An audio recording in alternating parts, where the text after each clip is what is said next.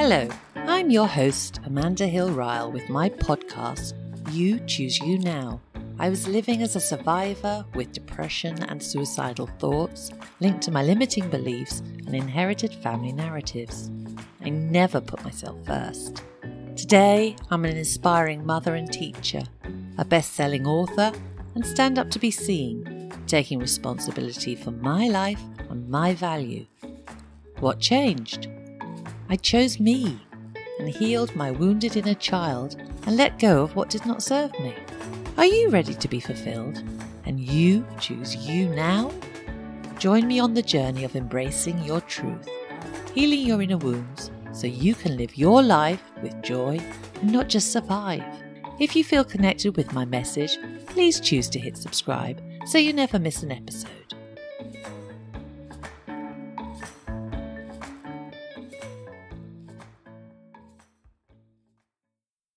I choose to forgive myself and face all my emotions and all my repressed feelings. I choose to become the person I was always meant to be and allow shame to come out, be seen, and to re- be released. I choose emotions to be just as they are. I created the Mood Munchers as colourful characters for children to accept their emotions. The Mood Munchers are all their emotions. They include shame, guilt, fear, sadness, judgment, thrill, and so many more. I want all the emotions to be talked about. There is no right or wrong, good or bad. Emotions need to be seen, be felt. The Mood Munchers allow children to talk with parents, to acknowledge emotions, to name them, to see them, to feel them.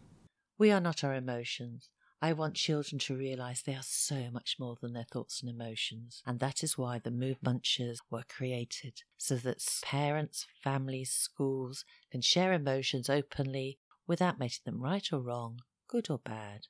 Emotions are just what they are emotions. And I choose to face shame here today. Shame is very rarely talked about. It is one of those emotions that people do not want to feel, do not want to see, and do not want to claim. And yet it runs with deep within us. It takes over our thoughts and encourages our negative beliefs about ourselves and keeps narratives running. What a shame, I hear you say. Honestly, I avoided shame at all costs, so much so that I thought death would be easier. Why was I so avoidant? Let me be clear. No one likes to be shamed or feel shame, and yet the judgments of others and ourselves can make us feel worthless and no good. I want to share my story, which has only become clear to me as I have accepted the feelings of shame that lay deep within. As a child, my dream was to have about six children and create a family similar to the Waltons and Little House on the Prairie. I was not concerned about having wealth and material goods. No, what I craved was love and unconditional acceptance for who I am and to be respected, listened to, and be the mother of an amazing living family. My perfect dream. Dreams can come true, but unfortunately, my dream did not come true. It took me to the age of 38 to find the man who I knew I could spend my life with. At this age, I warned him that I'd never been pregnant and probably could not have children, so he should find a younger, better model for a wife. Can you see my story of negativity that ran within? Luckily, my man loved me and made a commitment to me and only me. We were fortunate to have our son, but the pregnancy was not what I expected.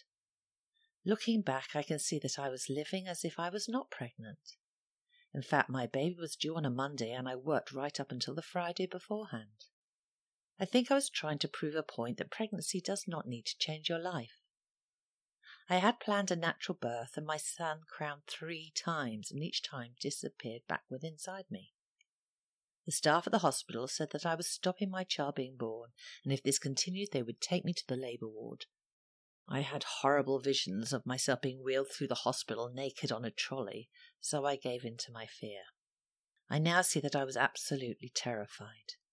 Yes, I'd always wanted children and a family, but the sheer responsibility of me being a mother of a helpless being had my stories of not being good enough and not enough rearing their heads. Who was I to be a mother? Having suffered from depression in the past, I knew that I did not love myself, let alone a baby who had needed unconditional love. Shame was here. I was ashamed of being an older mother, as I was forty years old when my son was born. I was ashamed of my reaction to my pregnancy. A friend had actually said that she'd never seen such unhappiness throughout a pregnancy. And here was I, not being able to give birth, which was meant to be the easiest thing in the world. I did not bond with my son immediately. I was exhausted and saw the whole situation as, Look, I've done my job. Here's a baby. Now leave me alone. Yes, I took care of him, fed him, changed his nappies, sang to him, but I was detached. I did not feel the overwhelming love that I was led to believe happens when the mother first holds the baby. I was eventually diagnosed with postnatal depression, but that did not happen immediately. Before then, I felt alone and isolated, and although I had an amazing husband, I felt so ashamed and could not admit this to myself. So this shame turned to resentment that harboured and played out in my reaction towards my family. It has taken me ten years to be able to face my shame and many other repressed emotions, including anger, guilt, and deep, deep sorrow. My Catholic Irish upbringing did not help my shame. At school, I was told a woman's role was to have children. Sex was for the procreation of children, nothing else. My mum told me I had a duty to my husband as a wife. Yet after my son's birth, I avoided sex at all cost. I can now see that one, I was afraid of getting pregnant again. I couldn't go through all that fear and pain again. But I also, more importantly, judged myself as not being woman enough. I made sex wrong, and as a result felt pain whenever it happened. I know that I have repressed trauma in my body and feelings that need to be processed and set free. I am still here and I'm okay. My emotions can come and go, and I choose no longer to keep them deep within me. I want a loving, intimate relationship with my husband, and it is time to surrender and let go of all my stories of what a woman should be.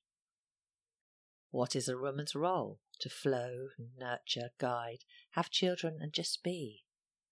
But I did none of these, so I rejected myself as a woman, a wife, and a mother. I had always taken on masculine energy. I was the fixer, the one to find us the solution, the one who was in control of everything. This dynamic energy helped me survive life and be successful, but it also hid my feminine energy. I used to say to my parents that I should have been born a boy. Even my name said this a man, duh. I was confused as to why I rejected my feminine qualities. Looking back at my role model, my mother, she was strong and resilient. She managed to raise four children, run a household, do all the DIY at home, support my dad, and took control of everything. She would not even let my dad carve a roast as he was a surgeon, and she said he could not risk damaging his hands. I can now see that my mom was very much in her dynamic energy, and this is what I learnt growing up. I only once saw my mum vulnerable when my dad went missing for a few hours. Once he was found, I found my mum crying in the kitchen. It was at that moment that I realized how much my mum knew that dad was her rock, her foundation that allowed her to be in life. I have inherited the same way of being. It is only now, with my son turning into a teenager, that I can reflect on my life and my decisions, because I can see that surviving was my choice. I was not living, but surviving. I can now choose to embrace my feminine energy and relinquish my male persona. It is true that in my masculine I revelled in taking charge and making my husband wrong. I can see from my experience in childhood that I did not understand the position of the male in a family but know that my husband is indeed my rock. He is there to love and protect me, and I can let him do this with a new openness and acceptance that has set me free. I am a woman, a wife, a mother. I am allowed to be vulnerable and need protection. I am a light and am coming home to myself with compassion and forgiveness for forgetting myself years ago. I am healing my inner wounded child who made up narratives about how life should be. My life has not turned out the way I wanted, and that's okay. I may not be a mother of six children, but I am so lucky to be a mother of a wonderful son. I am a wife who is loved and cared for. I'm a teacher who can care for and inspire so many children, and I realize I am indeed blessed. I no longer choose to be negative about myself, but love who I am. I am grateful for my journey so far, and I can look at my experience as lessons that have allowed me to grow now that I'm ready to accept life just as it is. Why do we make life full of obstacles instead of a playground of adventures? I realized that I was trapped in my mind and addicted to my stories, so that left no place to go. I felt isolated and eventually became so depressed that I found it hard to get out of bed and face the day ahead. At that time, I felt no shame, as I was so low and not interacting with anybody. I had enough of my negative feelings of non existent self worth and feeling that no matter what I tried, I could not escape the prison of my mind. Yes, I welcome death at this time. This may sound dramatic, but when you're so low and empty, nothing seems to help. I was past shame at this point, and with hospitalization and help, I rose out of my pit, and that is when shame came to show her face. It was the attitude and judgment of others that I could not handle.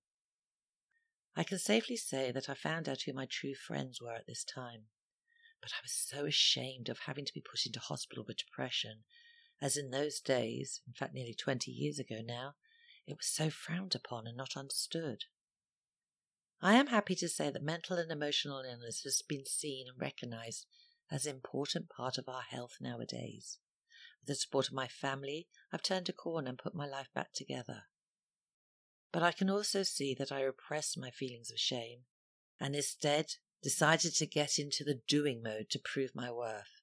This was successful as I returned to work and got on with my life, but it's taken me years to realize that all my feelings and limited beliefs were still running the show, as I had not faced them and allowed them to be processed. Two years ago, I turned inward and made a decision to come home to myself. I surrounded myself with positive people. I started to work on my inner wounded child and discover what was missing. I found out that I did not trust myself and took up meditation so I could finally sit in silence with myself and find out what I was repressing. First came fear, then sorrow, then anger. I did not avoid these feelings, but let them be seen and welcomed by me, and they passed. Recently, I have felt courageous enough to face my hidden shame. I am willing to be vulnerable and share my story to help others. I'm not the only person alive to repress shame and other emotions. But I've decided to own my own story without attachment, so that I can help others who have been in the pits of depression, addicted to their limiting beliefs, and too afraid to feel emotions. Shame is okay. It's just a feeling, but it has to be seen. It will not hurt you, but it needs to be released. I now have a daily and evening routine which include meditation and journaling. My journaling is where I literally vomit up all the negative, judgmental thoughts that I have, so I do not carry them or project them onto others. The result is I'm free to be me. I'm not my thoughts or emotions. I can choose to be joy and inspiration, and in this energy, live a life I love and deserve. Although this is my life and my journey, my message is not about me. My message is about others. Heal your inner wounded child. Forgive yourself and be compassionate and gentle towards yourself. By putting yourself first and having self love, healing can take place, and inherited narratives and limiting beliefs can be seen for what they are. Stories made up by your inner child to survive can be let go of. Emotions need to be seen and welcomed and let go. They are ready to be let go. It's just my fear that stopped it before, and I'm choosing now to accept them and let them be. I choose me so my son can experience a mother who is a light and a guide and not trapped in her thoughts. You Choose You is my avenue of showing others how they can heal themselves and find everything they ever dreamt of within. There is no need to believe in thoughts. They are just like passing clouds in a blue sky. Emotions have a job to do in every human being, but they are neither right or wrong, good or bad. They are just what they are, and that is okay. Shame was so hidden within me, I was so abhorrent of feeling it, that I welcomed depression and suicidal thoughts to avoid it. It has taken me a while to face shame, and it's just waiting to be accepted. I've accepted it, it has come out. There is sorrow, and I will let it out. All emotions are okay. I share the truth of my journey so that you can heal, so that you can realize you're not alone. We are all connected as human beings. It's just fear that keeps us disconnected. I choose me first so that I can show up in the energy and light and love of who I was born to be. Now is your turn to be you. I love you. I support you. I heal you. That is my message to my inner wounded child so that I can become the woman I truly am. Thank you for listening.